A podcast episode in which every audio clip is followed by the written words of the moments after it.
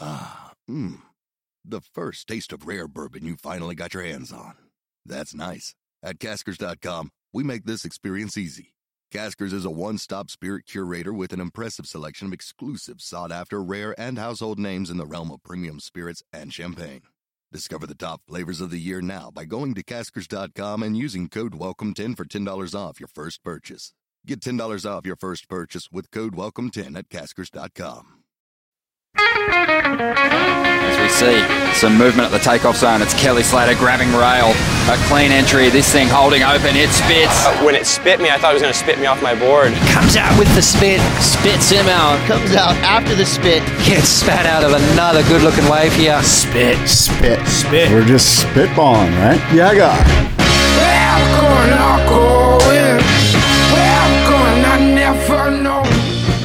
I know it is conflicting. I feel the same way, Scott. Yeah, guy. I'm conflicted. Don't do it. Mask on, mask off. Off. We're not even six feet apart, dude. We're not, but your voice is muffled. I will suffer the consequence of coronavirus. no, I'm the one that's going to suffer because you're going to give it to me, and then I'm going to pass it on to people around me. My microphone's catching everything right here. See this filtered bubble? That's catching it all. Yeah, guy. July 14th. It's a Tuesday morning, and for the first time in a long time, David Lee Scales and Scott Bass were here together, actually in our physical presence, just maybe four feet apart from each other. I've decided to wear a mask. David's going without. We discussed this prior to going live. David, um, I just feel like I could be asymptomatic. I don't even know it. I've never been tested. We don't know if I have it or not. I could be giving, I could be saving you from getting it and you passing it on to your loved ones. Could be. And yet you sit there sort of, uh, how would you characterize it? Is it selfish? Not a nonchalant. oh my God. Nonchalantly selfish Uh, without a mask on. Yeah, I mean, I have no excuse, Scott. I will wear a mask if you want me to. I did tell you that. Um, if it makes you more comfortable, I will wear a mask. Would that make you more comfortable? I'm feeling pretty good. I'm feeling pretty protected with my mask. Okay, good. on. Good, good. And I like the contrast here. Yeah, it makes you look Good like cop, a good guy. bad cop. Exactly. I'll be the bad guy. I'm comfortable being the bad guy. Plus, people don't have to look up my hu- extra large nostrils.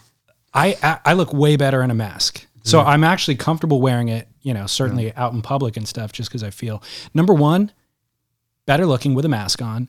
Number 2 don't have to interact with anybody that I like if I know somebody, I can kind of hide behind the mask and I don't have to have small talk. I actually saw somebody that I knew the other day, and I had my mask on, and it allowed for the opportunity of just bypassing each other, Totally. which is Bypass- kind of sad, it is sad. kind of selfish. That's truly selfish. Like, why didn't I have Well, the time to say, "Hey, I'll tell you why. Is because Wally, why? How are you, Wally?" or whoever the hell it was. because those interactions are always um, surface level. And so it's not like you're going to have a meaningful interaction with them and eh, glean some sort of insight about their family or kids or whatever. You're going to just go, hey, how are things? Okay, good. What have you been doing? Uh, Yeah, but and that's the most annoying conversation to have It is in annoying. life. I in totally, life. I agree, but you also have to look at it. li- You're looking at it like, what am I getting out of the conversation, rather than what am I providing to that person that I don't know. He might need to see a smile. He might need to see somebody he hasn't seen in a while or whatever. He might need to hear you say, "Hey, how you doing?" You make a compelling point, except 99 out of 100 of those conversations are not that. They're mostly just small talk, small surface level. That one out interaction. of one hundred is that's like the odds of me catching COVID from you right now. Exactly. Exactly. I'm willing to play that to play those Playing with numbers. Uh, Um, my life, you're rolling the dice. Speaking of COVID, yes. Newsom just shut us down again yesterday. When you say shut us down, what do you mean exactly? Governor Newsom of California Yes. shut down your beaches and Not the beaches, but uh, business in general, like commerce. It, it isn't like a full shutdown like we were in the, the height of quarantine, but it is non essential businesses, including non essential. Yeah, including non essential offices. Um, so it's kind of one step up from the full blown lockdown. I think restaurants, I think, are still open if they have outside seating and you can only seat outside. They're not allowed to use the interior. Yeah. But um, nail salons, barber shops, all that sort of stuff is closed down, Yeah. which I mean, obviously, you got to do the right thing. Um, you got to put health before commerce.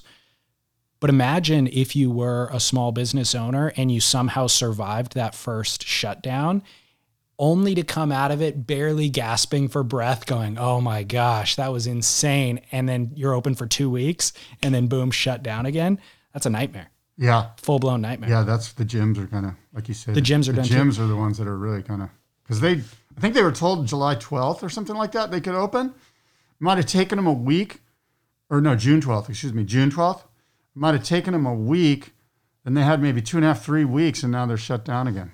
Right, Right. when they were kind of getting, because I got calls from my gym like, "Hey, come on in, we're back," you know. Yeah. Which um previously they got a lot of there was government support programs, you know, loans and things like that. So I'm wondering now if there's going to be a new round of those things. Maybe not because this is specific to California whereas previously it was all federal. Yeah. Um so it'll be curious to see how things shake out with this latest. But I mean that is um because everybody's experiencing a COVID spike. Because people aren't wearing masks. People aren't Look wearing at masks. you, Dude, I Holy wear it out in shit. public. Dude, you're supposed to wear them indoors when you're within six feet of somebody, Right. which is exactly what you are right now. By the way, there's no air moving around in here. We're, by the way, we're, did I say we're at Shack? Oh shoot! Look at we're on YouTube in Shack. So Right. listeners who are in their car right now listening to the podcast, go to YouTube and find the video, and you can see everything that we have discussed. This is the boardroom slash library. Exactly. This is where all this stuff goes down. Do you And- see my new surfboard over I here? do. Why do you need another new surfboard? I'm excited about the color on that board, though. It's pretty, isn't it? Thanks, freaky. Should I pick it up and bring it in front of the camera for the? Yeah. No. All right.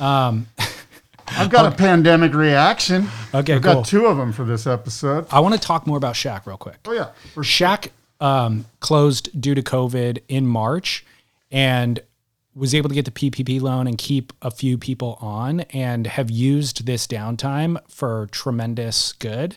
Like they've completely renovated the museum.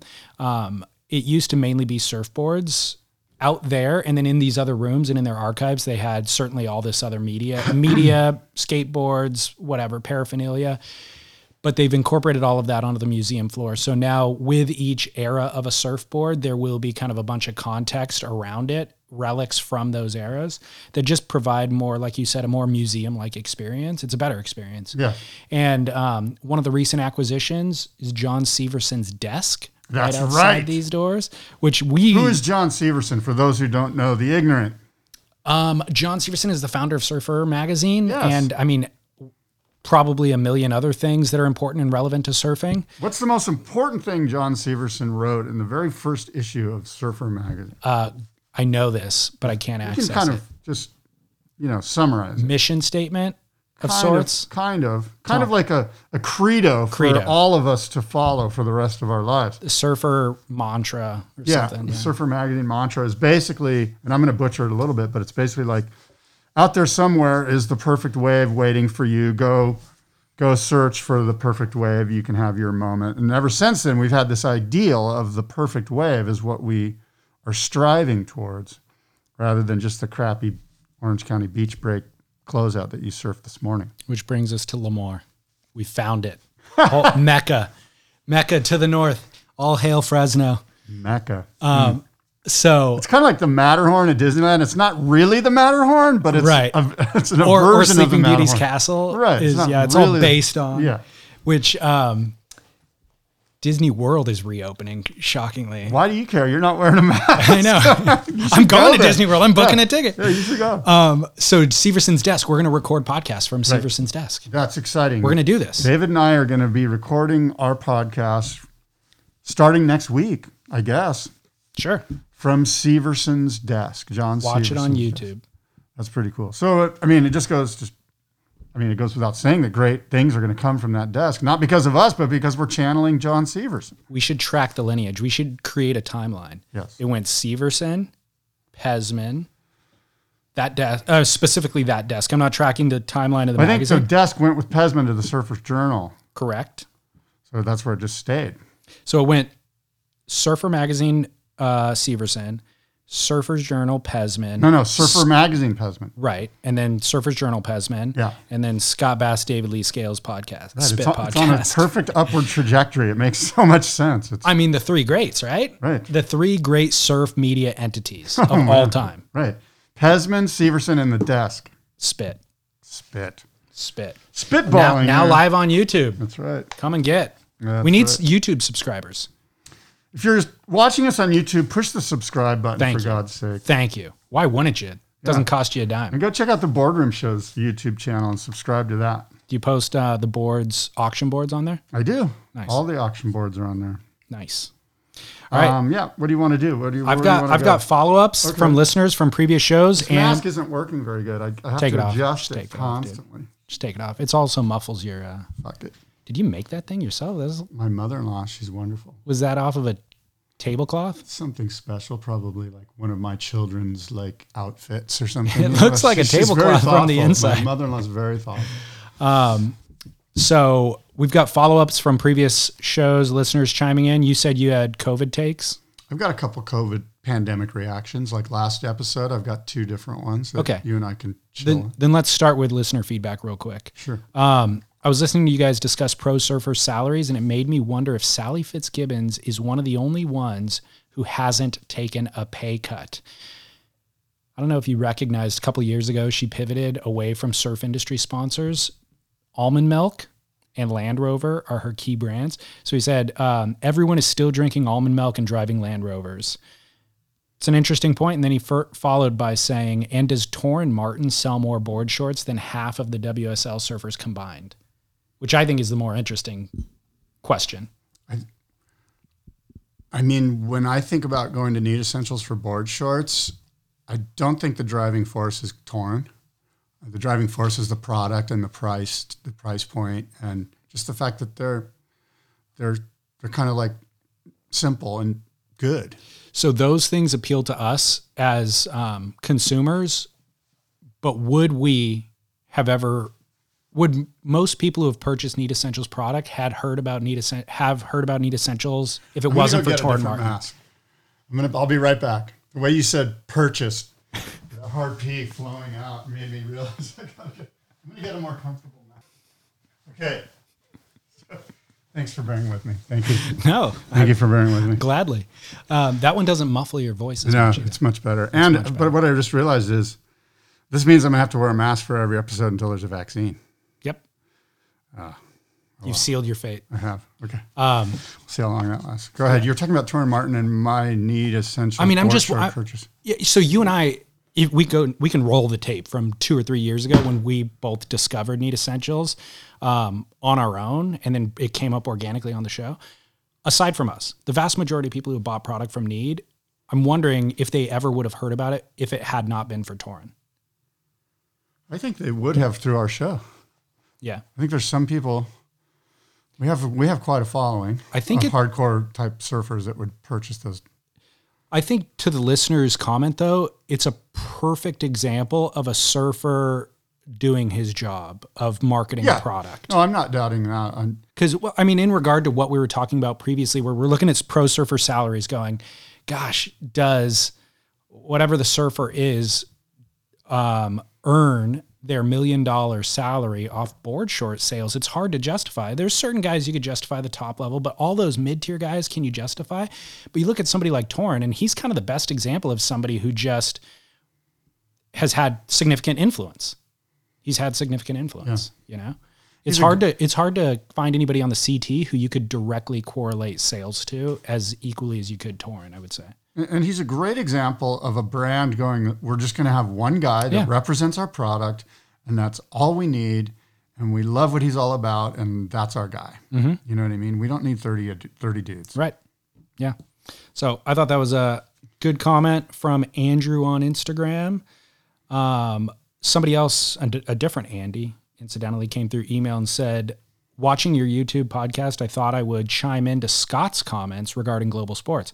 I completely understand his point. However, tell him that to check Formula One. The first GP of the season ran last weekend. There were no spectators, and it's different, but it was excellent to have F1 back, and it seems like it works. Surfing could do the same? Question mark. Yeah, he brings up a good point, which is true of golf too. There are sports where you don't need uh, spectators to sort of create the environment. Obviously, football and soccer and all of these sports need it helps to have a big rah rah group. But Formula One, the engines drown out any of the audience spectator la- noise anyway. Yeah. Surfing, you don't need spectator noise. Golf, you don't need spectator noise. Definitely. Those are three that make tons of sense, right? Totally. Off the top. So mo- motorsports, golf, surfing. Mm-hmm. I'm sure there's some others where it's just so far out in the spheres and in the in the land that you don't need a closed arena type situation. Yep. Um, as opposed to the UFC, which also ran a live event this past weekend, which the fighters feed off of the energy of the crowd. You know? Marathon running, Really? pretty boring. Yeah, I but guess you're right. Yeah. Have marathon running. you ever done a marathon? No, Ever? Have you ever run? Are you a runner? I have. I started to run during the pan. For, Me like too. in March, I was Me too. running. Everyone was running. You couldn't surf. There Yeah, was that's like true. nothing to do but run. So I was running. I, I decided I hate running, Hmm. but I did it anyway. I mean, I, I did. You know, it was like one of those things during the day where you're like, oh god, I gotta go do this. What kind of miles were you putting in? Um, may- maybe two, maybe two, maybe a one and a half, but pretty um, hilly. Lots Yeah. of hills, a lot of stairs. Like I would run on the beach to some stairs and run the stairs really hard, and then mix in some like push ups and some sit ups, and then run some more. And then Did you uh, lose weight? I did. I was on a. mi- I was working out, and I still have a membership at Orange Theory Fitness. Hmm. So I started that literally like three weeks before they closed everything down. Like I got my little fitness heart monitor thing, and I was going to Orange Theory and getting my heart rate up to this insane. um, Right. So I was all about getting my heart rate up. Then the lockdown happened, and I tried to move that to the outside and doing those, these runs that I'm discussing with you now. Uh, So I ran 100 miles in May. And I, I was actually like, I the goal was 100. I did 116. And then 100 miles in June as well, a little bit more than 100. And I'm doing another 100 this month. Right. I know. Good for you. I feel good. Straight was good. flat running. Now there's a couple hills. Do you I hit get hills. Mm-hmm. do you get the runner's high? Do you enjoy running? Do you get to a place where you're not thinking about it? I'm at the place where I'm not thinking about it. I'm actually at a place where I enjoy it. Oh, like okay. if I Then don't, you're, you're hooked. if I don't get the run in, I feel um, not as good throughout the Maybe rest you of don't the day. rest as good at night either. Totally. Yeah. Yeah. And I could see you as a runner. Yeah. I, I mean, see this in your future. I could thanks. see a running podcast coming down the pipe, Yeah, that's what I need more podcasts. you know what people want more? talking about running. They don't. Four hours of David talking is not enough every week. Let's give them two more Right. about running. Yeah. Can't imagine anything. No, I do less see you long. as a runner. Well, my build is that of a runner, and I used to run kind of throughout my life. I've run, and but I need it now more than ever. And um, gosh, I love it. It's been really beneficial. So I, I think I asked you about this, but when so when you started running and you st- and the, the pandemic started, the lockdown occurred. I was doing intermittent fasting with that. Was that something that you were doing too? Two meals a day, basically. Yeah. sixteen hours off. Yeah, no I- food. I've done that since October, like two years ago, a year and a half ago, basically. Oh. Um, so I've been doing that for longer than I've been running, and I do it about five days a week, I'd say. Hmm. So, and I prefer that too. Wow. Like the days where I actually have breakfast, I think that I'm indulging, and I think this is like, ooh, this is a little thrill, and then I feel crappy. Oh, Like, I, interesting. I don't know why I even do this. I prefer To not. Yeah. fasting. Yeah. Yeah. So, Yeah. all in an effort to get better at surfing, by the way. Like, that was the impetus for the uh, running was I just, I'm not able to execute. Spark. Yeah, I'm not able to execute in surfing the way that I used to, and I feel lethargic, and my sessions are shorter, and Yeah. like I'm not as flexible, and it was all weight related. Absolutely. Dropping 20 pounds will get me back into good And condition. not to mention, as you know, that like doing what you did also creates a certain amount of energy in, For sure. in you. You know, like you're you're just you've, you're more vital. for sure. Yeah. for sure. Okay, one other listener uh, email. Yes. It was a little bit deeper. Uh-oh. Said I was listening to your podcast where you interviewed the filmmaker from Spoons. His name's Wyatt Daly. Yeah. One thing that struck me was the correlation uh, between the radical change in surfboard design of that era, which corresponded to the time of transformational society change. As the documentary mentions, radical design change was possible because a societal mindset was in a transition transitory state. Simply, surfers were open minded, and that allowed for new surfboard design concepts to flourish. Our world, our country, our cities, and our surf community seem to be entering such a time now. As such, I was pondering if this is why we have a broader acceptance of alternative designs that we now see in the water. My only hesitation of bringing this up is that the now popular designs seem inspired by the past, from asymmetrics to Torn Martin inspired twins, etc. Maybe the answer is found more in foils, Tom Curran skimboards for wave pools, or more correctly, I have no clue. As such, I would love to hear you both opine on such a matter. Well, it's a great email. It's a thoughtful email, and I think there's a ton of truth to what he's saying.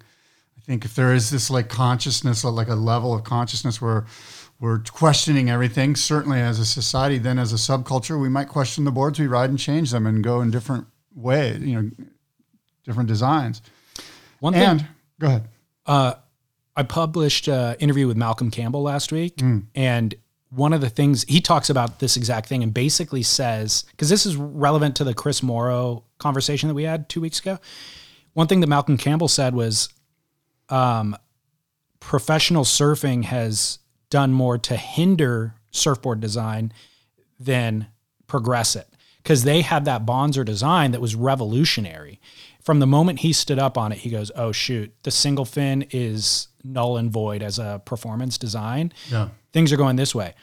But the Bonzer had limited popularity. It had like little spikes here and there, and it the lim- he views the limitation of its popularity as being related to what was happening on the professional tour Yes. because they weren't riding Bonzers, people kind of stopped paying attention to Yes. the Bonzers. But the Yes. people who were riding the Bonzers were going, dude, this is where things are at. And the Yeah. Bonzer is just one design. So he's thinking, man, we have a valid design that is being limited by what's happening over here. But imagine all the designs that never even got off the ground. Yeah, well, there, you know, he's absolutely right. But what's interesting about it, if you think about it, so the, the Bonzer came along and it was, and then pro surfing sort of exploded in like 1975, 76. And everyone was kind of looking for, and, and surfing competition sort of created the board that was ideal for surfing competition. Let's just, for, for this conversation, let's call it the tri-fin. And so that limited all these other options like the Bonzer and all these other things for the masses, right? The masses were looking to the media and going, what are all the pros riding? And all the pros are riding three fins. So everyone's going to get a three fin. So what did that do?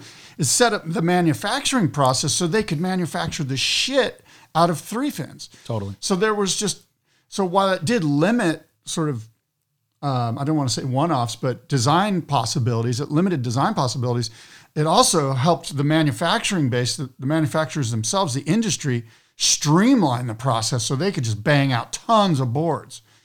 And so it's kind of like six and one half dozen in another. Certainly, there's no doubt that his his point's valid. That competition did limit sort of thinking outside the box. But to your point, it also uh, allowed manufacturing to get more boards to more people, Exactly. which wouldn't have happened if everything was Exactly. being custom made. Exactly. Now, to the email, the other thing I want to say about the email is that he sort of mentioned, well, it seems like we're kind of going back to the old, it, like mid lengths and eggs or whatever. And certainly that's true, at least in the phraseology of it. But as you know, when the transition era happened, say 67, 68, 69, boards were changing basically every two weeks. Right. And so they never had time to kind of streamline it. So what we have now is the ability to go back to say like a V bottom and go, good idea. Here's some of the good points of it. Let's not make the V bottom so extreme for one thing. And let's do this, let's do that. Let's make some modern rails. Let's put some modern concaves. Let's let's try to create what we the feeling we wanted out of the V bottom, but do it. In, now we have time to kind of use all we know from the last thirty years and apply it. So n- that's my point, right? Yeah. Now we have the ability to apply thirty years of knowledge into designs that we sort of brushed over so quickly. We just didn't have time to to really excavate them. Right. Yep. Interesting. I don't know if it's interesting, but It is interesting. Uh, but that's a good email. He wrote a great email. And so then I guess to further with his email, right? His question is okay. So now we're going through this sort of social unrest, and this there's a lot of you know discourse about where society's going, and how does that is that having an effect on surfboard design? And he was mentioning maybe it's the foils, which it could be. You know, the foil's kind of like a Tesla, or it's like SpaceX, you know, and um, maybe the modern round board, what I call a round board or an egg, is um, I don't know what's a good car now. Honda Civic or a Honda Prius Accord. maybe or something. Yeah. Yeah, just like, an economical, get you to point A from point A to point B. Right. Way put fun to gas in drive, it. easy to drive, fun to drive. Get you get tons of driving. It's got leather. Catch it's got tons air of- conditioning. catch tons of road. you know what I'm saying? Is that a term? Well, you catch tons of waves, catch tons of road. God, the road is pumping right now. Okay. awesome. So Nick Carroll had this article on Surfline. I don't know if you saw it. Nope. but I'll break it down. It's basically he he kind of let me just read a little bit from it if, if I may. Nick You Carroll's may. article on Surfline.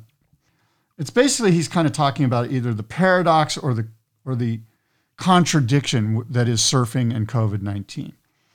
So David, how many times have we heard in a parking lot or maybe we've read on Instagram or we've read on a message board that pro surfing is evil because it's promoting surfing.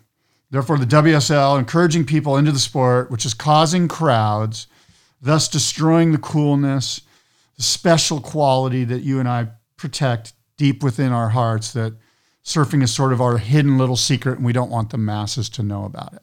That's the evil of the WSL, the promotion of surfing. It's not good. Like we hear this, we see this, we read this only surfers know the feeling, right? Let's keep it that way, you know? So, what's interesting, and this is what Nick basically brought out, is that what has COVID 19 brought us? On the one hand, right now, we have massive numbers of people surfing. The boom in surfing is through the roof.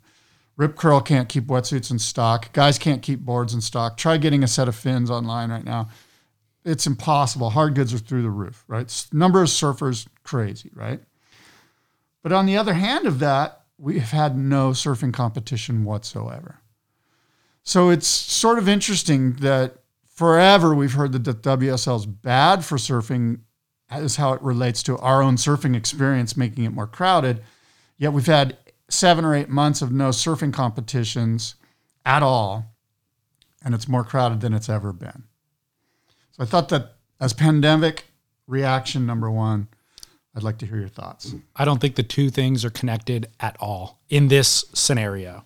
I think the initial um, conceit is still valid that the WSL and promoting surfing in any way, even this podcast promoting surfing, makes the lineup more crowded. I think that conceit is still accurate.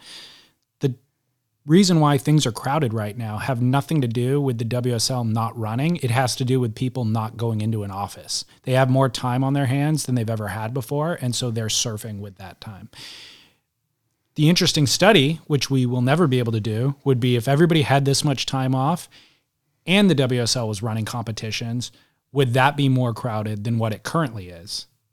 And I would argue, yeah. It, it very well could be. So it would be more crowded.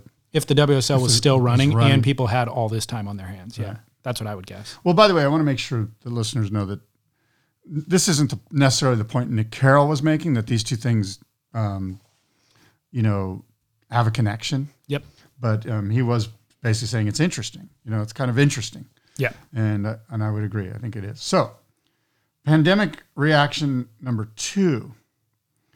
Does the WSL actually provide a place for the norms and the boundaries of surfing to be set. In other words, now that we have all these newbies in the water, basically they got nothing to do. They go to Costco, they buy their wave storms, they get a wetsuit from the surf ride or whatever. They paddle out, they're completely clueless.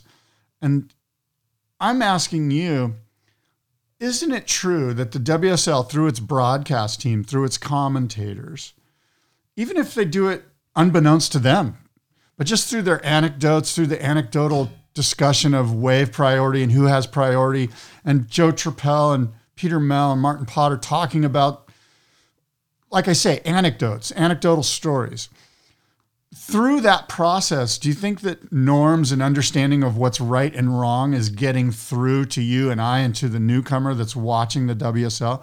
And if not, isn't it true that those norms are just nowhere to be found? Yes, it's entirely true. And you, so you're saying the WSL, I'm suggesting to you that the lack of the WSL hurts this even more, that there are no norms being, the, the little bit of norm. I'm not saying they're the only place where you got norms, but it was one That's place that the interesting. entire global community got together and watched and listened.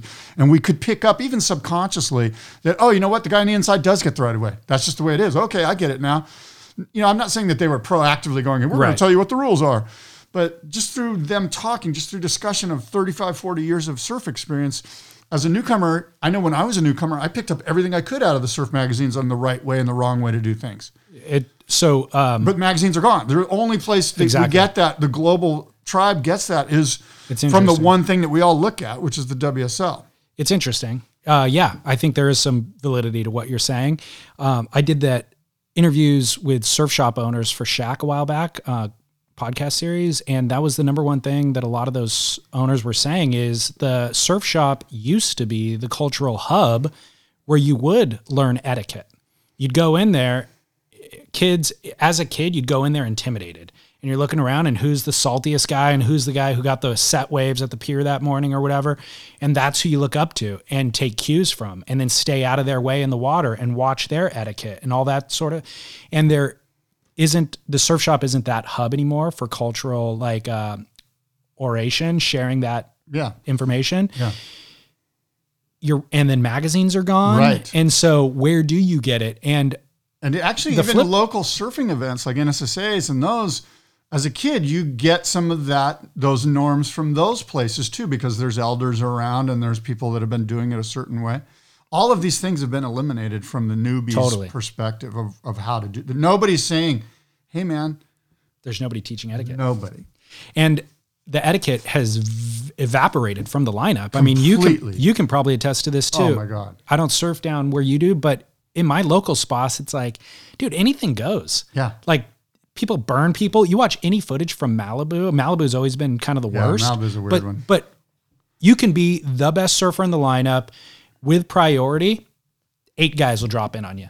And some of them know exactly what they're doing and they're doing it intentionally. And then some of them have no clue. It's just a complete free for all. I think Malibu's a bit of an anomaly though, but But it's 'cause kind of the always been best that way. example of it. All right, okay, maybe. Okay, so maybe it's the worst example of it because it's an anomaly, but whatever. But the point is, point all is, of the yeah. places, and I'm suggesting maybe the WSL was the biggest one for the global tribe to pick up subconsciously norms and rules. And you mentioned surf shops, so WSL surf shops, magazines. You're not going to get it on Instagram. I'm not seeing it. Maybe the maybe kook of the day, but not really. They're just showing people falling. It's mostly like rock jumps gone bad. You just know not to go into a bagel shop with your full suit on. That's about it. So th- those plates, there's nobody really saying, "Hey, No, you guys are we- blowing it." dude. We need to de- dedicate a segment I on agree. this show. That's what I was. I was thinking this yesterday. Let's do I this. was talking to a guy. I'm Boom. like, maybe we're the guys that need to tell people what the f- hell's up. I love this idea. Yes. Okay, uh, what are we calling this segment? I'm making a note for future shows. Um, how about norms with norm? Who's Norm? I don't know. Just some character we're gonna. uh, we'll, Surf etiquette 101. I mean, that's a terrible title, Mm-hmm. that but is. that's the It's a that's the working idea title? behind it. Yeah. That's the idea behind it. okay. Um, so what's what's your Something, number don't one? be a kook. Nah. Look, we're gonna have to chew on the title. gonna have to We'll come workshop up- this. But, but but what's the number? What's today's lesson? Just give me a basic one. Hey, how hard is it um, with cameras running and with microphones to come up with like snappy things? Like wi- this, Fucked. it really is. It's an ad- added challenge. I feel like if we were just having a conversation over Mm-hmm. coffee, we could come up with it in five seconds. I know. Just the fact that I put shit in my hair for this like pisses Did me you off. really? Yeah. Look, I fucking. I told him to come camera ready. Yeah. and uh, I like it. fucking You lame. got the I, polo. I'm, not- I'm you gonna got the just roll hair. up as is. You're gonna just get pure, unadulterated Scott Yeah. from now on. I don't know if I can Although take there it. will be a mask. I don't know if I could take it. no, you've seen it a million times. I know. roll in all I know. That's my crusty. point. I'm at my wit's end. Sometimes I come in barefoot. A lot of times I'm barefoot. A lot of times you do. Um, well, I like it. So uh, we've really done some good work here. We are going to improve Yeah, disseminate surf lineups- information. Surf lineups around the world. We are going to improve. What's the first thing? How about maybe this is the wrong first one, but It'd be hard to pick the Here's first, my thought. The first, the I most think important. I think I'm conflicted. I think wave storms are lame. I think they're lame. But I also Mm. There's look no conflict. and I but I also look at them like like if my daughter's like, what should I do? I'd be like, go get a wave storm. you know what I mean? Like I think the soft board is a good idea. I think the wave storm's a bad one. So my first Oh, okay. lesson is gonna be this. Don't go into Costco and buy a hundred dollar wave storm. Go somewhere, I don't know if it's online or go to Surfride or Hanson's or your local surf shop or Jack's or wherever it is, and get either like an INT or get a softboard that's that's at least like created by some guys that are in the surf world. Look, Is that is that a bad first? no, no, 'Cause it seems so. like- the ones like Almond Surfboards has a killer one. There you go. al- uh, album. These have contours on the bottom. They have uh, F futures fin boxes usually, so Yeah. you can put good fins in them. They have edges on the rail. Yeah. The bottom is a different type of foam, like a harder, uh, but not that like. I know my friend Louis Hayward's coming up with some new resins. They're which are- good. yeah, they're They're they're really incre- good. They're way, They have the- stringers The level embedded. of performance is what David's getting at. Yeah. The level of performance is so much better when you go to an INT. You or can an- you can do or- turns on those boards Yeah, absolutely. and bank off sections. Album and you stuff. mentioned um, Almond. Almond. So Dana that's what Point- you want. Um, Newport Beach or Costa Mesa. However, Yeah. that's four times the price as the so- the wave storm. The reason why people are buying wave storms is because they're hundred bucks and disposable, Right. I know. Well, I'm just which saying. is a bad thing. I, I get it. That's why I was like, that's why I'm conflicted. yeah. That's why I'm conflicted. Yep. But should our, we don't even know what our first lesson is. I think our first lesson should We're be workshopping. softboards are okay. Don't get a wave storm as a beginner. If you're a newbie, if you're aspiring, I think our first if you're lesson, 10 years old, 12 years old, first rule of Fight Club. Yeah. Our first lesson is not to make the rule about soft tops. good idea. You can't have a surf etiquette and the I first agree. thing being about soft tops. I agree. It was a bad idea. That's why I said I was conflicted. Terrible. Okay, maybe we just edit this whole segment out. But listeners know we don't, Uh, we don't edit this show. No. Although I noticed you did edit a little bit out from last show. What did I edit out? I was talking about St. Francis. I didn't edit that out. Oh, really? I, di- I was listening. I didn't. I said St. Francis, and then all of a sudden it went to something else. No. No, I didn't edit that Uh. Anyway, out. what's the first rule? It's definitely not about wave storms, which are lame, in my opinion. But it has nothing to do with etiquette. That's more of like an opinion on Uh, so purchasing. we'll just here's a brainstorming five ideas that among where the first rule should come from this kind of segment of things uh, learn how to get learn the basics How about where to learn? learn the basics like duck diving uh, not burning people not back paddling all that before you move to the peak Right. so go But before you do that, you need a place to do that. Like you don't want to do that know. at Swamis. You don't want to do no that exactly at lowers. that's my point so if you're learning Stay to on the surf, inside. let's let's name some g- really good places to learn to surf. san onofre Down, just down the beach. Doheny. At San, yeah, just down the beach period no Down the matter where beach. you're at down the beach down the beach. down the beach There's a bunch of people. That's not for you. exactly Down the beach, but there are some really great places. Like so, you mentioned Doheny's a great place to learn. If somebody gives you shit for learning a Doheny, they're a kook. yeah, if somebody's like Somebody's vibing pulling you. rank Yeah. at Doheny, they need to move on. Exactly. Yeah, exactly. So Doheny's a good place to learn, right? Yeah. Universally. San Onofre is a good place to learn universally. Waikiki. Waikiki, well, specifically um, canoes, right? It's the the place. Yeah. Um, so there's a few. So our point is the lesson number one is if you're learning, find a spot that's good for learners, that's set up for learners. And we've Agreed. mentioned a few. Agreed. Uh, the problem is people think that Cowles, excuse me for interrupting. It just came to mind. Cowles is a great spot to learn. people think that they've advanced to intermediate before they actually have, and that's when they make their way out into the the peak. Yeah. But then a set comes and they don't know which direction to paddle, and they get in the way. And I so the, rule number two: Yeah. the better surfer is allowed to tell you where your place is in the lineup. Because in that moment where there's somebody who paddles the wrong way and they block you, or they get sucked over the falls uh, because they can't duck dive, and your life is in danger because of them, you as the better surfer are entitled to tell them go back to the inside coop. that that's that's there's a li- slippery slope there, but um, there's a certain way you need to talk to people, and it's Kook. not no no. You no. end it with kook every no, no, time. You That's need to how. speak to them with understanding and tolerance. Yeah. You're lucky I didn't punch you. Go back on the inside coop. No, here's real number two, lesson number two. Before you paddle out to a so-called like legitimate surf spot, wherever it is, you need to be able to swim out to as far outside as possible and swim back in. if you can't Mm, great do rule. that, don't even think about paddling your board out. Great rule. Yeah, Great rule. thank you. Uh, rule number three Yeah, let a few waves go. I don't think if you're learning, even you're so worried about catching one that I know. I'm embedding this into the new population of novices that are Oh coming out. so once they're in the lineup, they're letting waves go. And then I swoop. full conspiracy theory. Michael about- Thompson. Yeah, yeah, yeah. Michael Thompson, apparently, sadly, it looks like he has throat cancer. And uh, Matt Warshaw wrote something pretty. I loved Matt Warshaw's piece. I did too. I actually was going to read a little Yeah. bit of it. I- I did- If you I don't was too. I, No, I, I I was too. edited it Me down too. so it's not. Oh, okay. do you- Let's share. You say a word, then I say a word, and we'll. I'm gonna complete read a the whole- paragraph. and then I'll read. I'm just. I'm just messing with no? you. You read it. Rule number three of podcasting never do that. okay. Always share articles. Michael Thompson, this is from Matt Warshaw, and I've boiled it down a little bit.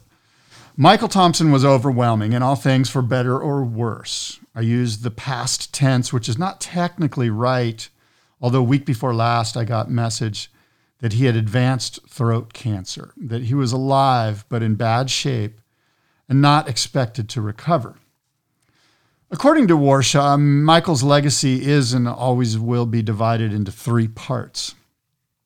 The easy, uncomplicated foundational part was built by wave by grinding wave at Pipeline in the winter of 75 and 76. At the epochal free riding moment in time, Michael was, let's say, 60% the surfer that his cousin Sean Thompson was in terms of raw talent. Was that hard to live with? Probably. But my guess is that playing second banana throughout his formative years to a younger and slightly better looking relative had much to do with what Michael Thompson achieved in his career, beginning at Pipeline, where he never outsurfed Sean, but often outgritted him. Michael was a bull at full charge with six banderellas stuck in his back. The second part of Michael Thompson's legacy is gotcha. The energy pouring forth from Gotcha's Costa Mesa, Costa Mesa headquarters month after month, the sheer creative horsepower, the audacity was miles ahead of any surf commerce entity. And I don't just mean Quicksilver and Billabong, but all of it the mags, the board makers, filmmakers, everything. It's only a slight exaggeration to say the whole sport was sli- slipstreaming behind Michael and Gotcha. The third and final part of Michael Thompson's legacy will be his enduring and literally all consuming cocaine addiction, which Chaz Smith calls, quote, quoting Chaz Smith here, Shakespearean, a 40 year dance, end quote. Michael Thompson's longtime friend Phil Jarrett wrote about this addiction in 2015. And Michael Thompson himself unapologetically spoke of his drug use and much more during a conversation with Chaz Smith less than three years ago. I hope that Michael Thompson is further remembered and lauded for the way he happily, eagle- eagerly, relentlessly left surfing for Paris, Tokyo, New York, design studios, clubs, foreign magazine racks. Michael Thompson, he's dying. He has throat cancer. And uh, that was Matt Warshaw's words. Did you ever uh, spend time with Michael? No, only very peripherally, like at events, um, me from afar, always gazing at him. I was always, to me, Michael Thompson has a lot of Mickey Dora in him. He's he's got a lot of like anti-hero. You kind of looked at him and went, "Fuck that guy," and then I found myself going, "That guy's kind of fucking cool." Look, I think um, this is why we love surfing. Characters like Michael, characters like Dora, yeah, There's a An- many. Andy Irons, Al there's Chapman. there's endless. Christian Fletcher. There's a bunch of them. But- and they are characters. Go ahead. I'm sorry. No, the do you want to model your life after them is a different question, right? So we love them as these people that are kind of culture makers Yes. for us, and that we have as these. I don't know, paragons. Well, they're the strands of they're threads in this They're weave, how you- this web of surf culture that make it such a thick and enduring thing. It's how you want to, it's kind of like how I would like to live my life if I had no um, responsibility to my family. or you weren't whatever. accountable for the exactly. actions. That That's were- what it is. I referenced Fight Club earlier. This is exactly uh, Jack, the Jack character, Edward Norton, his persona that his his mo- you know his um whatever alter ego basically is Mm-hmm. Brad Pitt. He's better looking. He likes fighting. He's banging the chicks, like all that. So he can live it out in his head in this fantasy land or in real life, as it turns out. But he doesn't want to actually have the consequence. I think Chaz actually summed it up really beautifully in the final sentence of that piece. M- Matt quotes Chaz saying, I'm not bold enough to be Michael Thompson. So I need him to be Michael Thompson for me. To hell with the price physical, financial, emotional, mental that he has to pay. I agreed. That was a wonderful sentence, and, and I have it here, but I left it out. But yeah, Um, that was perfect, and that speaks to sort of this Mickey Dora thing, you know. Exactly. Um, there was another one of the things Michael said about surfing pipe was uh, how did Michael get ready for pipe? Easy. Surf Waimea. Michael said, quote, after Waimea, it makes going back to pipeline much easier. And sunset's a joke after pipe. That that last part was interesting, right? Yeah. I've never surfed pipeline proper, so uh, but Um, I loved also the final line um, from Matt about for 35 years, I've been both awestruck and ambivalent about Michael Thompson. He is tragic and fantastical, but familiar. His love of surfing is mine. His nihilism is a distant cousin to my mostly outgrown, but still vibrantly recalled selfishness. Maybe some of you feel the same way. yeah, I think he the, both he and Chaz did a great job of summarizing our all of our feelings about Michael Thompson. Yeah. The, um, By the way, um, uh, let me just say this as it comes to my mind. My friend Royce Chancellor, you know Royce, he has nothing but absolute like glowing things to say about the creativity that came out of Gotcha. Royce was right there in its heyday, and it, it was just mind blowing how how outside of the box Michael Thompson was from a creative standpoint. uh, did Royce work there? Yeah, Oh, I didn't know that. Um, so that I think Matt kind of referenced it in there where uh, Michael wasn't taking cues from surfing; he was taking them from Paris and uh, you know all these big city where there was like actual fashion progression happening on runways and stuff like Yeah. that. Gotcha was sort of cosmopolitan, but Exactly. with inside this subculture of surfing. With the best team ever, dude.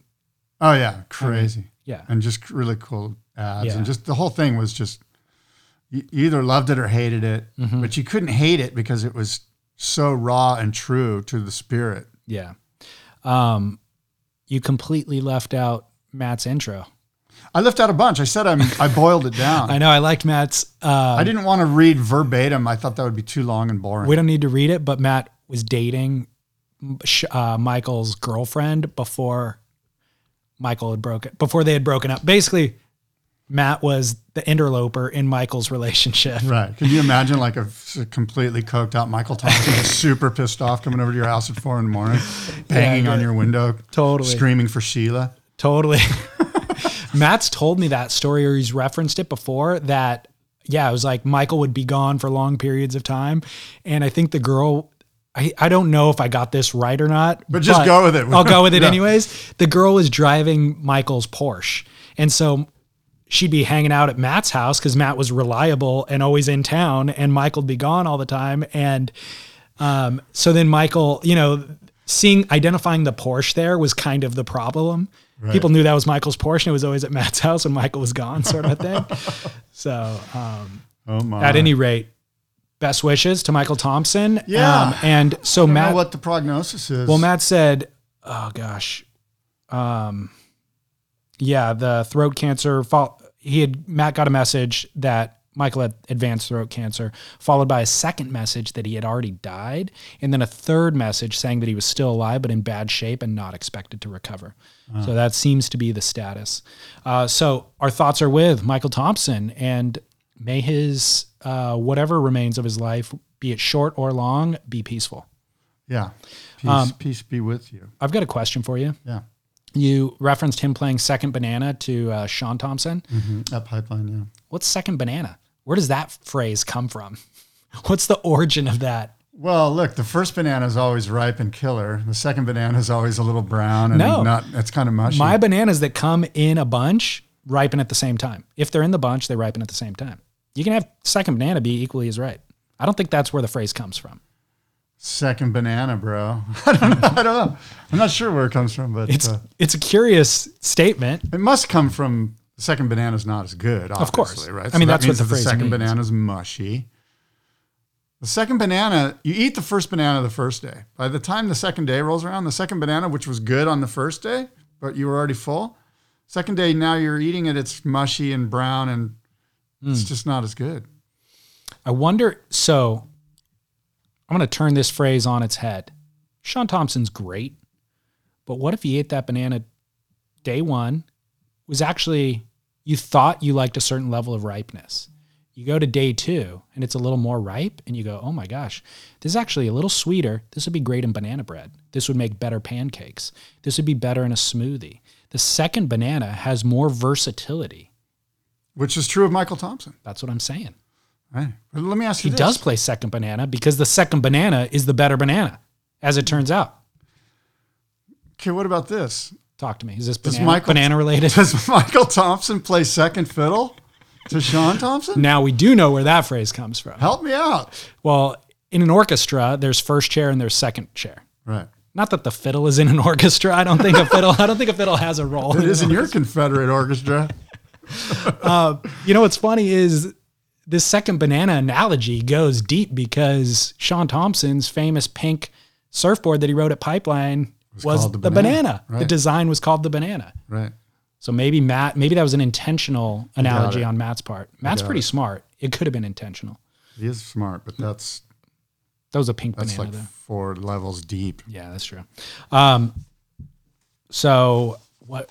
Uh, mm-hmm. I had a connection there. Bananas, second in, fiddle, Yeah, somewhere in that bananas. story, something made me want to talk about Jake Patterson. I forget what it was, but Jake Patterson's retiring from coaching. Is that even a story? Yeah, it is actually. I don't know if you're aware. In Australia. Do you remember when there used to be a world championship tour and they had coaches coaching professional surfers? Dude, Uh, to this day, I've told you the story about his brother Paul No. and my wife. No. You don't know this story? No, is I'm this like sure I Matt told you. Warshaw's story? No, no, no. So I'm at Castles, right? I'm at the Outrigger Canoe Club, and and we're doing stand up paddling, and it's like me and Todd Bradley and Paul Patterson, and I, maybe Jake Patterson was there too, and um, I forget a bunch of guys, and and we're doing outrigger canoe surfing. We got a big old badass outrigger canoe, right? And so my wife jumps in the canoe, and Todd Bradley's the steering guy, and there's like Brian Kailana and Paul Patterson's in the boat. And I'm s- just stand up paddle surfing while they're sur- and it's pumping. It's like eight foot castles. You know, it's like and, and Todd Todd Bradley, these guys, Brian, they're just frothing. And Sam George is there too, I think. And they catch a wave, and it's a huge castles wave. And I'm off to the side, you know, 100 yards down, surfing another spot, and I'm watching them. And the, the canoe flips, and my wife's in the canoe. And so immediately they all go, Katrina, are you okay? Are you okay? And she's like, Yeah, yeah, yeah, I'm fine. And they're, and they're like, and they're all spread out, and they've got to flip the canoe back over. It's a big ass canoe. yeah. And they're like, Look, Katrina, just stay here. Just stay here. You're safe here in this little area. Just stay here. We'll come back and get you. And meanwhile, I catch this killer left and I surf past my wife and I surf on the inside. And I paddle, eventually I paddle up to her and, sh and I'm like, Are you okay? And she's like, Yeah, yeah, I'm okay. And I'm like, Okay, well, what's going on? They said, She goes, Well, they're- they said they're going to come get me. And I'm like, Oh, okay, good, cool. And I just paddle back out, you know? And apparently I've never lived down the fact that Paul Patterson eventually paddled up and saved my wife from you know, the situation, you know, and she's Yeah. like, you just paddled right past me.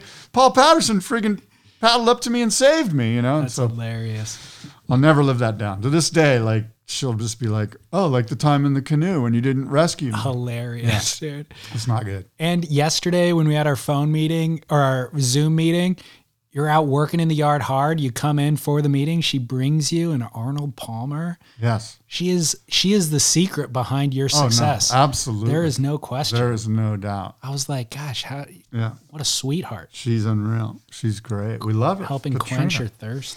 Yeah. Anyway, that's Um, my Jake secret Patterson, behind the Paul boardroom Patterson's- show too. Right. The secret behind the boardroom show. Totally, unsung hero. Uh, that's fu- that's a funny story.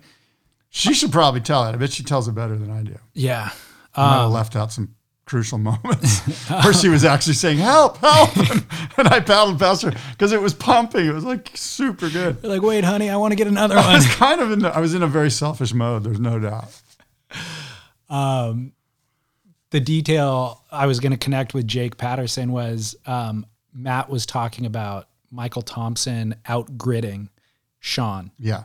You know, Sean, it all came naturally to Sean, but Michael put in the hard work and the hard yards.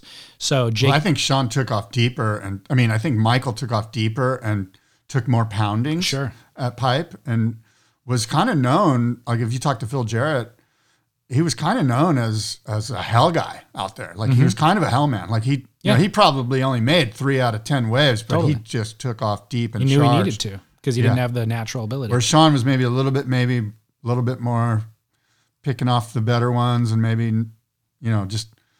I don't know, maybe a little bit more on the shoulder. I don't, I don't or, know or he about- just reads the ocean better. yeah, maybe know? a better surfer. But So- yeah, I mean, I don't want to say at pipe.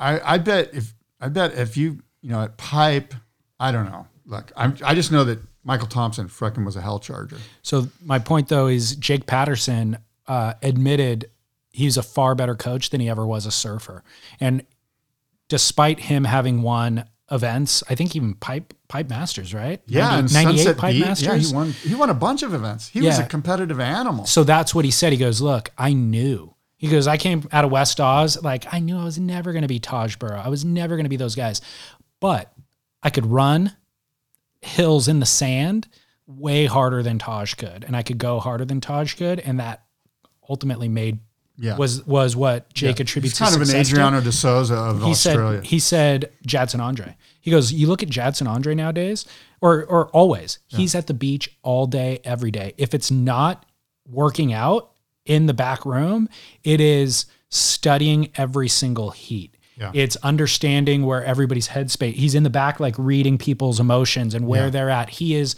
unbelievably good at working. You know, Yeah. and because he realized early on that he that's what he was going to have to do. So he said that Jake was saying that's what made him a good coach was um, being able to apply and uh, f- kind of foster all of those work ethic details into Griffin Colapinto and Kanoa Igarashi and the people that he worked with. Well, I think so I one thought of the that was gr- really interesting. Absolutely, and one of the great Travis Sham mockeries of the WSL is that them not allowing him to be a voice because He's a great voice. he was incredible. Now his actual tone might be a little tough sometimes, but he is has so much in depth, uh, like storytelling, anecdotes, just all those things that you mentioned, all the hard work that he's done, like all the people that he's met, and he was valuable. Yep. And I miss the fact that you could. I mean, yeah, he might kind of riff from the cuff a little bit, maybe, which is great. So what? You know, maybe,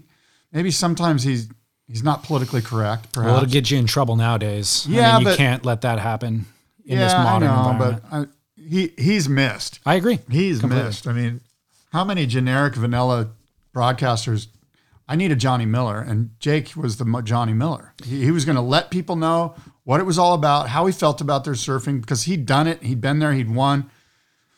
Yep. That- that's needed. I agree. Um, so, in other coaching news, Brett Simpson just got promoted to become the first ever Olympic head coach for Team USA. Um, presuming the Olympics do take place in 2021, Brett Simpson will be the head coach for USA Surfing. Congrats, Brett Simpson. All right, that'll be fun to watch. See how that goes. Um, I'm a fan. Yeah, Brett's the best. He's a great guy, and he's a big sports guy. His dad was a professional uh, football player Rams, for the right? LA Rams. Yeah. Yeah. Yep. Yep. Uh, and Brett, by the way, uh, still, I mean, he might be surfing better now than he was Yeah. on tour. I mean, he's unbelievably shredding. Yeah. So No doubt that he serves incredible. Um, Two-time U.S. Open winner, back to back. man, that was insane. That was I was One year it was like 12 foot. against Mick Fanning too. Remember they were toning Slater. That was when it was the Hurley Pro, I think. Yep. I was there. I was too. I was there. Slater getting barreled on that left closeout into the pier, got a 10 point ride. Do you remember that? Vaguely, Gnarly. Gnarly. I wasn't as impressionable as you. Well, dude, I surf there all the time. And I, s- days like that, I'm like, I can't even make the paddle out. Like, this is a nightmare of running water from south to north. I'll paddle Mm. out like at First Street, get blown through the pier, get out of the water at the cliffs, have to walk back two miles. It's not even worth going out. I'm going to go try to find a nook in the coast down around Newport in the jetties where I can find like a four foot wave because this is like unsurfable. And then to see Slater Yeah, but paddle- they had they had toe assist. they did, but s- guys were still paddling out and getting waves and then paddling back out. Like Yeah. so to see Slater paddle out and then get a gnarly left barrel into the pier and get a 10 point ride was freaking Yeah, that it's was like, insane. oh wow, that's You different. know what else was cool was the expression session, where they had like ten guys and you know ten skis going. Do you remember that? No, Not like a Hurley Pro expression I, rem- session. I remember being like Waterworld chaos pandemonium, but I don't remember any mo- maneuvers or anything that Yeah. anybody did.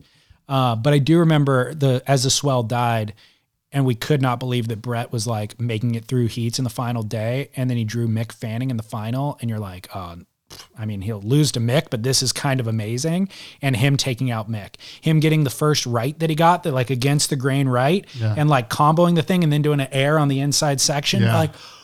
He landed it like insane. That was such. That was a good- full Kobe moment. for it really him. was. Yeah. That was his Kobe moment because the whole- as you know, well, maybe the listeners don't know, but that's his hometown. So the hometown. Actually, it's interesting talking about a sport that does need spectators. I mean, I think the spectators lifted Brett to a new level that day. Agreed. And by the way, he named his kid Kobe. Did he? So Kobe's a good analogy. Uh, Not Scales, not Lee, He not could Uh, David. have, could have. I think future generations. We can look forward to lots of scales on the horizon in the future. Scales Simpson. I mean, it suits the surfing thing. right. If you like a fish, Sure. right? Yeah. Just move through the water, alive, All scaly. scaly. uh, Kelly Slater's on the Greatness Code on Apple Plus. So the Greatness Code is a new series on Apple Plus where they're interviewing sports greats about their greatest moments um, or epiphany breakthrough moments in their career. Do you have any idea what Kelly's was? His breakthrough moment in his career. Uh, yeah, I do. I have a bunch of Break ideas. breakdown, breakdown and breakthrough. Oh, well, it must have been the the moment at Chopu, Nope, 2005, was it? nope. It's not one that you would even identify. Oh, okay. So he breaks down emotionally, and it helps him break through. Does it have to do with his surf career, or is it okay? Um, let's see. I don't think you'll identify. Okay, like would I even know it if you said it? Would I go, oh yeah? You would, and the funny thing is, the person that it's in reference to, you mentioned last week when we recorded. I don't know. Tell me who. Uh, watching Danny Wills lose at Pipeline. I think it might have been 98. Uh, and that allowing Kelly to, yeah, 98. And that allowing Kelly to lock down his fifth world title.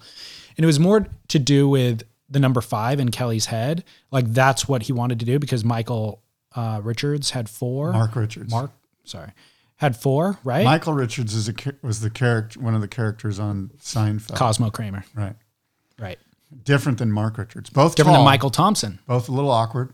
True. Uh, you're right. Gangly, I would say. Got a certain gangle to him. Um, but Kelly had the number five in his head ever since he was a kid. So that was almost more important to him than number one was world title. And so he's on the beach. Danny Wills was, because of the way the math was working, it's like if Danny lost this heat, Yeah. that Kelly would win it. But Kelly was still going to have to surf in the event after that. And so watching Danny lose, Kelly had a full breakdown, like crying his eyes out. And Tom Carroll was really into yoga. And Tom's like, dude, you need to surf. You need to get your act together if you're going to go out and win this event and surf. So he does 10 minutes of yoga with Kelly and reset Kelly's mindset Kelly got all zen and went out there and handled his business. Nice. So, but the Nick, uh, Danny Wills moment is the moment.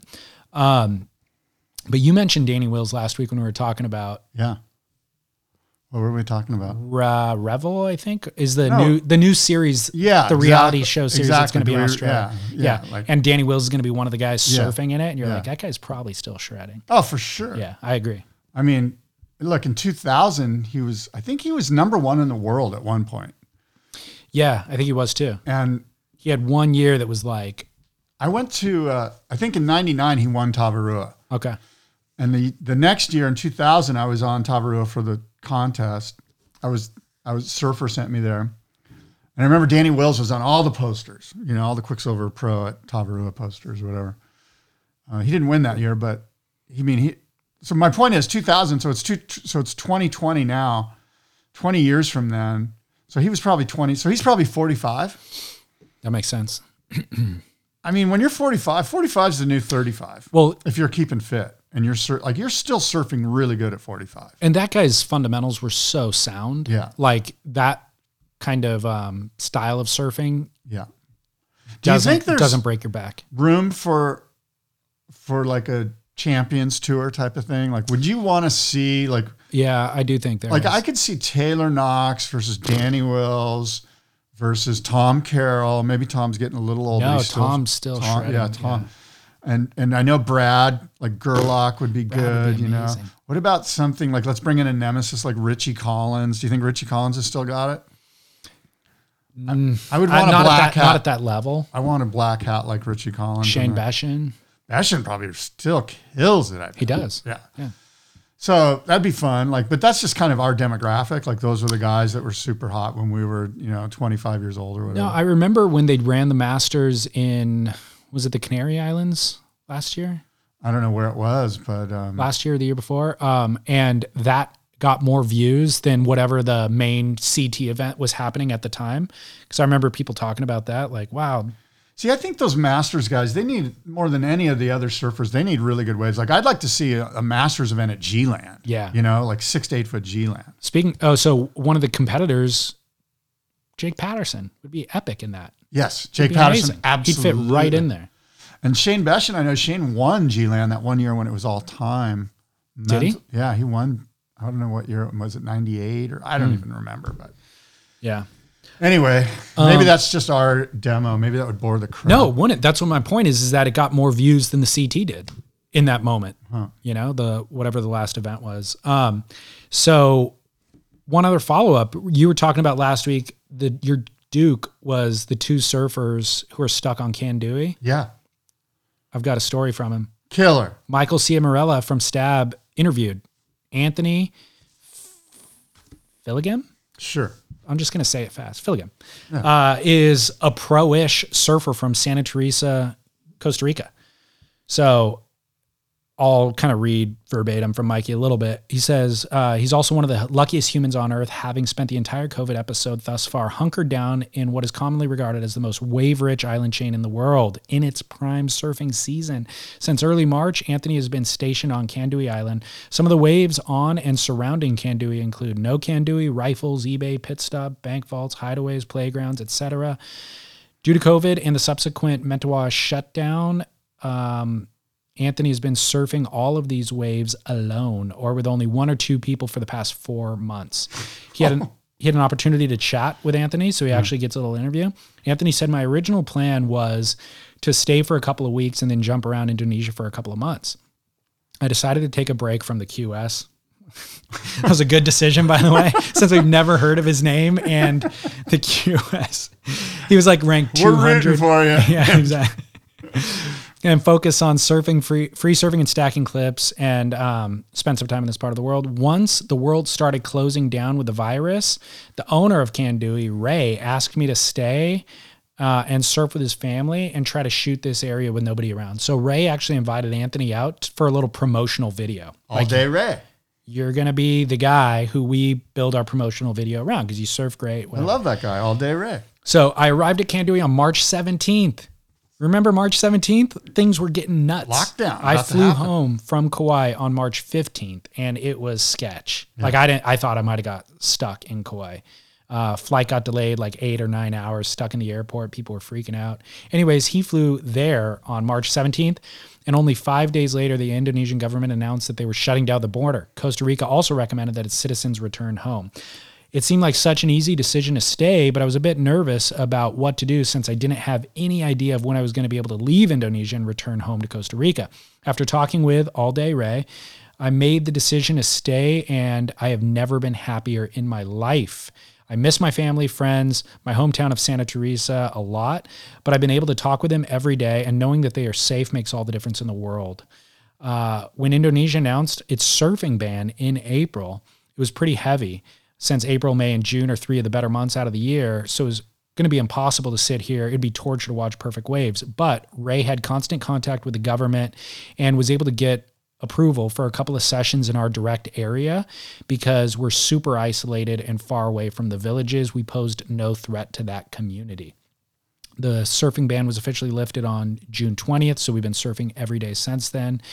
He said, I've been surfing mostly the bigger stuff with Ray, and it's mind blowing to watch how good he is in the barrel. He'll be 62 next week. And they have a video of Ray and Anthony surfing bank faults, so we'll post that on spitpodcast.com. It's going to get me frothing. He said, like the rest of the world, the economy here has been crushed, and Kandui has been one of the few resorts in the area to keep its staff working. But we're working on this YouTube series. Anthony and Ray are working on this YouTube series that focuses on the last couple of months, and so hopefully that'll get people to pump uh, pumped to return to Indonesia, and um, tourists and travelers, so that that can get everybody working again. He also said in closing that it was the best decision he's ever made in his life. I feel like I've become a better person in addition to a surfer.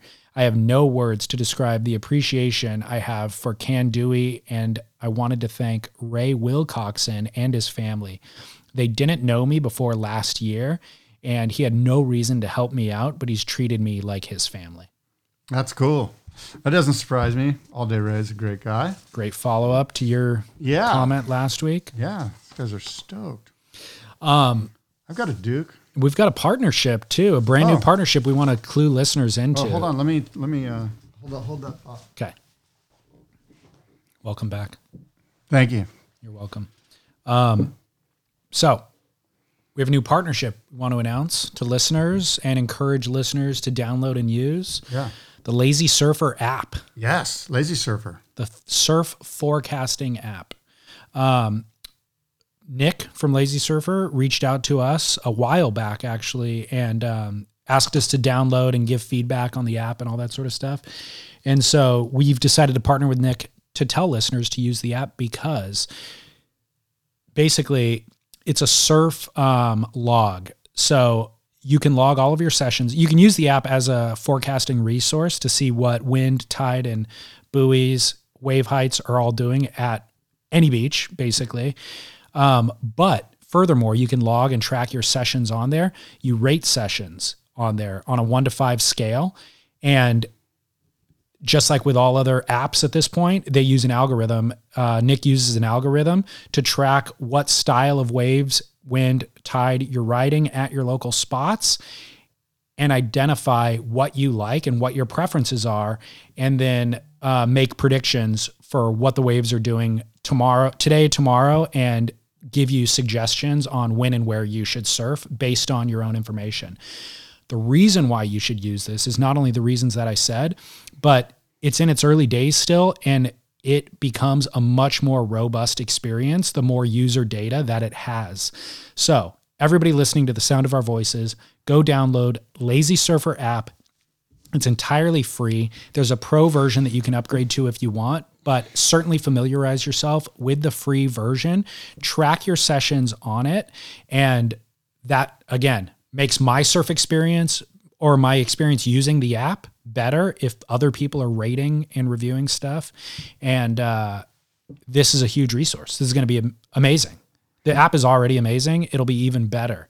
This is a personal weather forecasting app, surf forecasting. Well, you know uh, what's cool about it, right? Is is the idea of logging your sessions. You, you know, s- some of the greatest surfers In fact, Skip Fry. Skip Fry's a guy who has logged every single session he's ever done. Like he's got like calendars. I've heard that. Calendars I've heard that. full of every session, what the wind was like, what the tide was like, what the sun was like. In fact, Hank Warner told me a good story. He goes, he goes, Skip, I'm going to get married on this date, so and so. I think it was in May, maybe or something. And Skip looked through his all his years on like whatever it was, May 16th or whatever it was, and looked at every single May 16th for like 30 years or whatever, and goes, Hank, the waves are going to be. The tide's probably going to be low. The waves are probably going to be like this. It's a good day to get married. you know? like- You're and so not that's going to what- miss it. that's what this app does. It, it- you, it gives you the ability to log all of your sessions S- as a reference. You can look back and discover. And I think it's a cool thing. I'm, s- I'm excited to begin using it. I've downloaded the app myself. Lazy Surfer. Go to the App Store, download the app, and check it out. Yeah, it's a great resource. And again, I like the idea of all of us and our listeners being able to be kind of on the um, first floor of this and help, not only help by providing user data for it, but also give feedback. You and I had a call with Nick yesterday and gave him feedback. And he's like, oh, yeah, that's great. I'm lo- thrilled to make improvements based on your guys' feedback and how you're using it. So I think it's cool to be, and it's not beta. I mean, the thing is fully functional and up and running, but it's cool to be part of that early set of users to be able to provide feedback and have the app catered to our exact needs. Yeah. Lazy Surfer app, go get. Lazy Surfer. Um, all right, you said you got a Duke. I do. My Duke um, is this guy, Afri Amu. Now, if you go to Surfline, um, there'll be a front, you know, front page story. Afri Amu. So this guy is an Afghani surfer.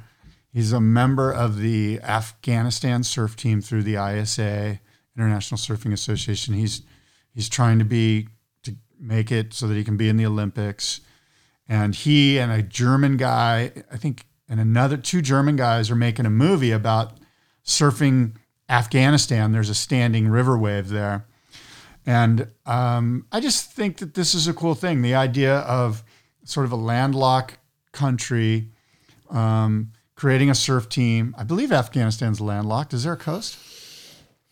That's a tough I'm one. not sure. But anyway, they surf a river there. And the idea of bringing surfing to such a sort of war torn, ravaged um, third world country, I think is a good thing. It can only be good. It can only be good. You know, like in general, I think surfers are pretty good, especially as a tribe that tries to move ideas. And if if we're all about the ocean and surfing and clean a clean environment, moving that vibe to other places, if that's all we do, that's a great thing. Just move the concept of a clean environment as a tribe to Afghanistan, to other landlocked areas. I'm all for it. And um, Offrey's got a, a movie, a documentary that they're doing on this. And um, go to Surfline and check it out. And I think there's also an article on magic seaweed with Offrey, but um, Afghanistan surfer. Does our um, Surf Etiquette 101 apply to the river surfers in Afghanistan? Uh, well, I kn- know absolutely nothing about river surfing, so I would say say no. Does it apply to pools in Palm Springs? What I would say is that whatever rules and etiquette that you learn in Afghanistan or in Palm Springs, you could probably apply them to the ocean and be pretty good. I think we need to make a executive decision. Do we build out these rules considering all these new areas of surfing, or do we just build them for the ocean? Because they're going to be a different set of rules, I think. I think we should uh, keep our keep our uh, no keep let's keep a broad perspective here. Let's um, Okay. let's definitely provide rules for other areas such as Palm Springs surfing. Because this was part of our concern when pools started becoming prominent was what if somebody learns how to shred in a pool, but they don't learn the fundamentals of priority and well, as you know, David, the then they go to pools- the ocean and they pollute the ocean with their bad etiquette. pools do a pretty good job of setting up. I mean, I've been there, you've been I there know. where we're at Waco or wherever, and we're with 20 people, and you're just waiting for your turn. You're not like, Because the although rules, as much as I'm trying to kind of jump in line. but but that's because the rules are told to you before you get in the Right, pool, and right. they're unique to that pool. I'm Right, saying but you don't think that that's going to transfer over? Like people are going to go, No oh, chance. I stood in line, so I guess I got to stand in line here too. No chance. Well, the, that the standing in line thing isn't the way the ocean works. I agree. I'm just saying the You concept position- of you I have to position- wait my turn can be you could I could see how it could But transfer to the ocean. They don't, but there's nobody telling them when their turn is. When they show up at the ocean, Right. they're not. There's no guide going. Hey, okay, so you're first, you're second. They're going to go out there and realize they never get a turn unless they take it. But One of the things about rules is, is that as a surfer, I hate rules. Like I go in the ocean because there are no rules. So it's hard to give rules. Like there's a fine line. have to, There's though. a We fine have to. line, you know, like we're putting, we're staking our claim as the rule makers. Okay. because we've identified the But surf Oh, we shops do are gone, so- the magazines are we gone. Do, uh, do do so understanding that there's a liberation, a sense of liberty in the ocean that Yeah. that we're free from the shackles of society's restraint. So our rules, they can be pliable, they can be mendable. Understanding that the overarching thing is, hey, have some common sense. completely all the filter of all of our we need to run all of our rules through the filter of common sense and decency first Right, which is why we're not going to call people kooks. That's not commonsensical. That's not decent. what if they're a kook They are kooks, but we're not going to call them that. i think part of the pliability that you're talking about is that the rules apply to whoever's listening to us but not the rule makers Oh my god, I disagree with that. I think we need to be. you guys need, to, wait your turn while i go on this set wave no, no. We must. Uh, my duke is kalia moniz for um, welcoming a first child she's pregnant she's not actually hasn't given birth yet but kalia moniz from the epic Moniz clan is pregnant. She announced her pregnancy on Instagram. Cool. With her boyfriend, who's a photographer, famous photographer, kind of pop culture photographer, who hangs with Justin Bieber and the like. And uh, so she's hanging out with all sorts of, uh, who knows what, celebrities, I guess, is what we're going to call them. Um, big deal. dude, you're not impressed? I'm not. Not impressed by getting to hang with the Biebs? I'm way more impressed by the Moniz clan than I am. Okay, if you got the chance to have lunch with the Biebs or Tony Moniz, Absolutely, Tony Moniz. Hmm. No doubt about it. You kidding me? consult It's not with your, even a consult with your thought. daughter before you make that answer. Doesn't She'll matter. talk She's you into not the, the, one babes. having. Speaking of your daughter, you have college age kids. Are they going back to college in the fall? Oof, dude, that's a great question. Have you been listening to the Prof G podcast? Yeah. Listen to listen to number seventeen. It came out on Thursday. Yeah, I listened. The very end where he talks about the universities and Well, he's a university professor, so he talks about it all the time. I know but He's he does, right and he there. does kind of say the same thing over and over. But his latest thing is, no matter what the universities tell you, there's no way the universities are having on having physical in person contact classes. Average age of a professor is 58. Being exposed to super spreader kids, a class of 200 super spreaders, Yeah. not going to happen. No, Yeah. Not and, gonna happen. And the whole business model is kind of turned on its head. Who's going to pay Harvard prices? well, when people you're- are. That's the thing. Like I have to pay Indiana University full pop because they're saying, yeah, come back. We're going to have some classes 'Cause they in want- person. I know they want the money, and as want soon you to as send the, the money. kids show up and there's a little outbreak, they're going to go send everyone home. And And- they've cashed my check. Exactly. which is driving me crazy apparently Yeah. Yeah. So what are you going to do? i'm just going to acquiesce to whatever my daughter's desires which is what fathers dad. fathers always Good do dad. i mean i could sit here and tell you i'm going to draw a line in the sand but at the end of the day i'm just gonna be like, oh, Gap year. i would love that she's thinking about that Th- this is a perfect time for a gap year the thing is she wants to move through school with her friends and all graduate together so if they can all get together and go gap year that would be really helpful because then they would all move together through the you those friends would listen to your plea for a gap year if you had lunch with Justin Bieber. what about If lunch they'd with be tony like, moniz They'd Would- be like, your dad had lunch with the Biebs? Yeah. And the Biebs suggested that a gap year is the right, that's the cool thing to do. It's what all the cool kids are doing. Well, I'm still going to yield to Tony Moniz. I'd much rather learn. I bet I could learn a lot from Tony Moniz. It's gonna cost Not you about surfing. It's gonna either, about cost you a life. year of college tuition is what that lunch is gonna cost you. Yeah, Good luck with that. it's tough. Uh, thanks to Shaq. Yeah, Thanks to Neat Essentials. absolutely. Thanks to the Lazy Surfer app. Yes, Here's the crazy thing about um, our partnerships is Yeah. how much the listener benefits from them. right. We only provide listener benefit partnerships. It's crazy, right? LBP. Exactly. And do you think that they would have found the Lazy Surfer app without hearing it here? No, This resource to do good in their life was just sitting right outside their periphery. By the way, And now it's in front of their face. Speaking of listener benefit partnerships, the California Gold Surf Auction, the previews are happening. You can look at all 60 lots. Bidding begins July 25th and the auction closes August 8th, Saturday at 5 p.m. Pacific Standard Time. We have 60 lots available for you to take a look at, check them out. Over half of them, no reserve, no reserve pricing. We are selling these boards. Take a peek. You're going to dig what you see. What uh, what were those boards that you brought in today? Are those part of Yeah, the auction? Two of them are. One of them is a Lance Collins Wave Tools Greg Mungle Pro Am model, a quad fin from 1984 ish, and another one is a Lightning Bolt Jerry Lopez, hand shaped, hand glassed by Jerry Lopez. It's a replica, modern classic of his Genesis board, the board, the very first board, the board that that made the light bulb go on. It was actually built pre lightning bolt. He painted a lightning bolt on it three months later when him and Shipley got into business with lightning bolt surfboards.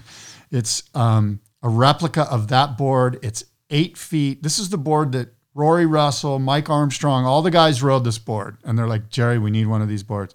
It's basically the board that kickstarted the whole lightning bolt, um, lightning bolt surfboard phenomenon. Wow. And um, Jerry made this a couple months ago specifically for this auction, and it's a killer board. So that was one of the boards I was Epic. taking. Yeah. Epic. Um, good thing that the we're still recording. I just got a text inside info right now. Oh, good. Breaking news. Do-do-do-do, Somebody just do-do-do-do. ran somebody exactly. Somebody just ran into Kelly Slater at the airport. Yeah. Guess where Kelly's going? Indo. Waco. Waco. Kelly's en route at this moment to BSR Cable Park to surf the Waco pool. Rad. Yeah, so we'll see that. I'm I bet sure. he's. I bet Jackson Dorian will be there. Could be. Uncle So- Kelly and Jackson just going crazy with Dad Shane. Boom. So we'll see that, I'm sure, in the next few days. Kelly should be posting. Um, That's some great breaking news. it is good breaking news. And also, is that copacetic? Like, you, he's that's a competitor's pool. He's in the pool business and he's surfing a No competitor's wonder pool. he's going there. He's going there to do some. Test out the goods. Question is, do you let him in? Do you open the gates? yeah. do you feed him a gots- bad You got hamburger? to.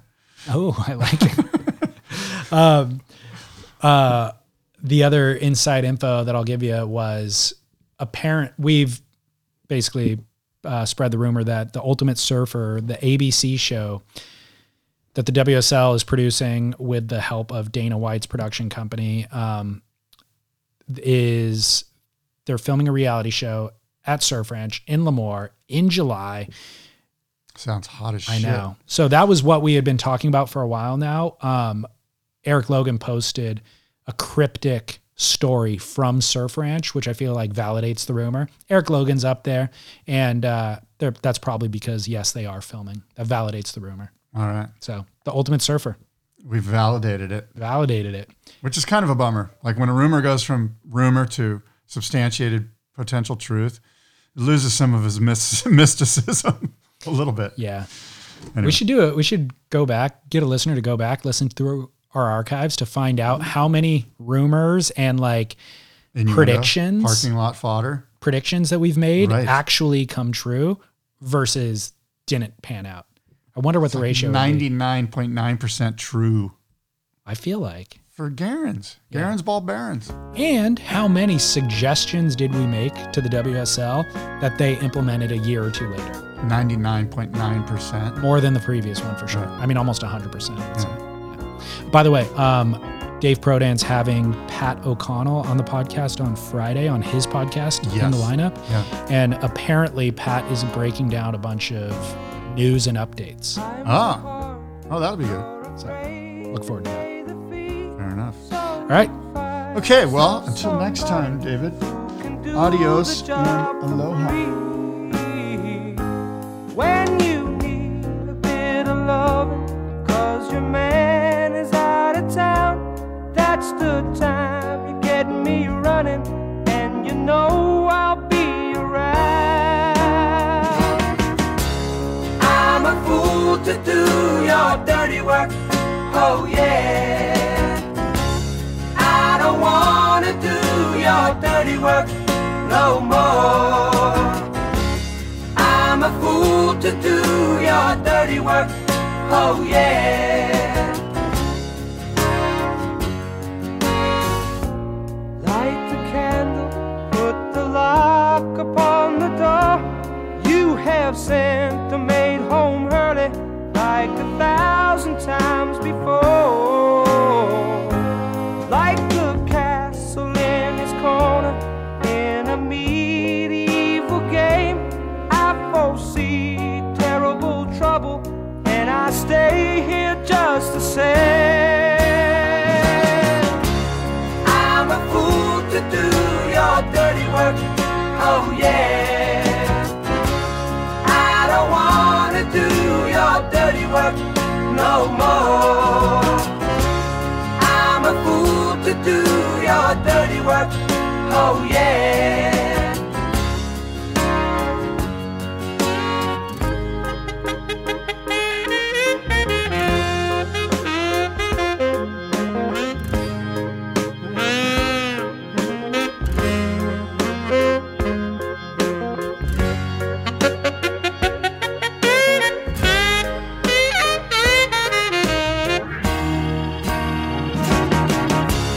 I'm a fool to do your dirty work. Oh yeah. I don't wanna do your dirty work no more. I'm a fool to do your dirty work. Oh yeah. I don't wanna do your dirty work Oh,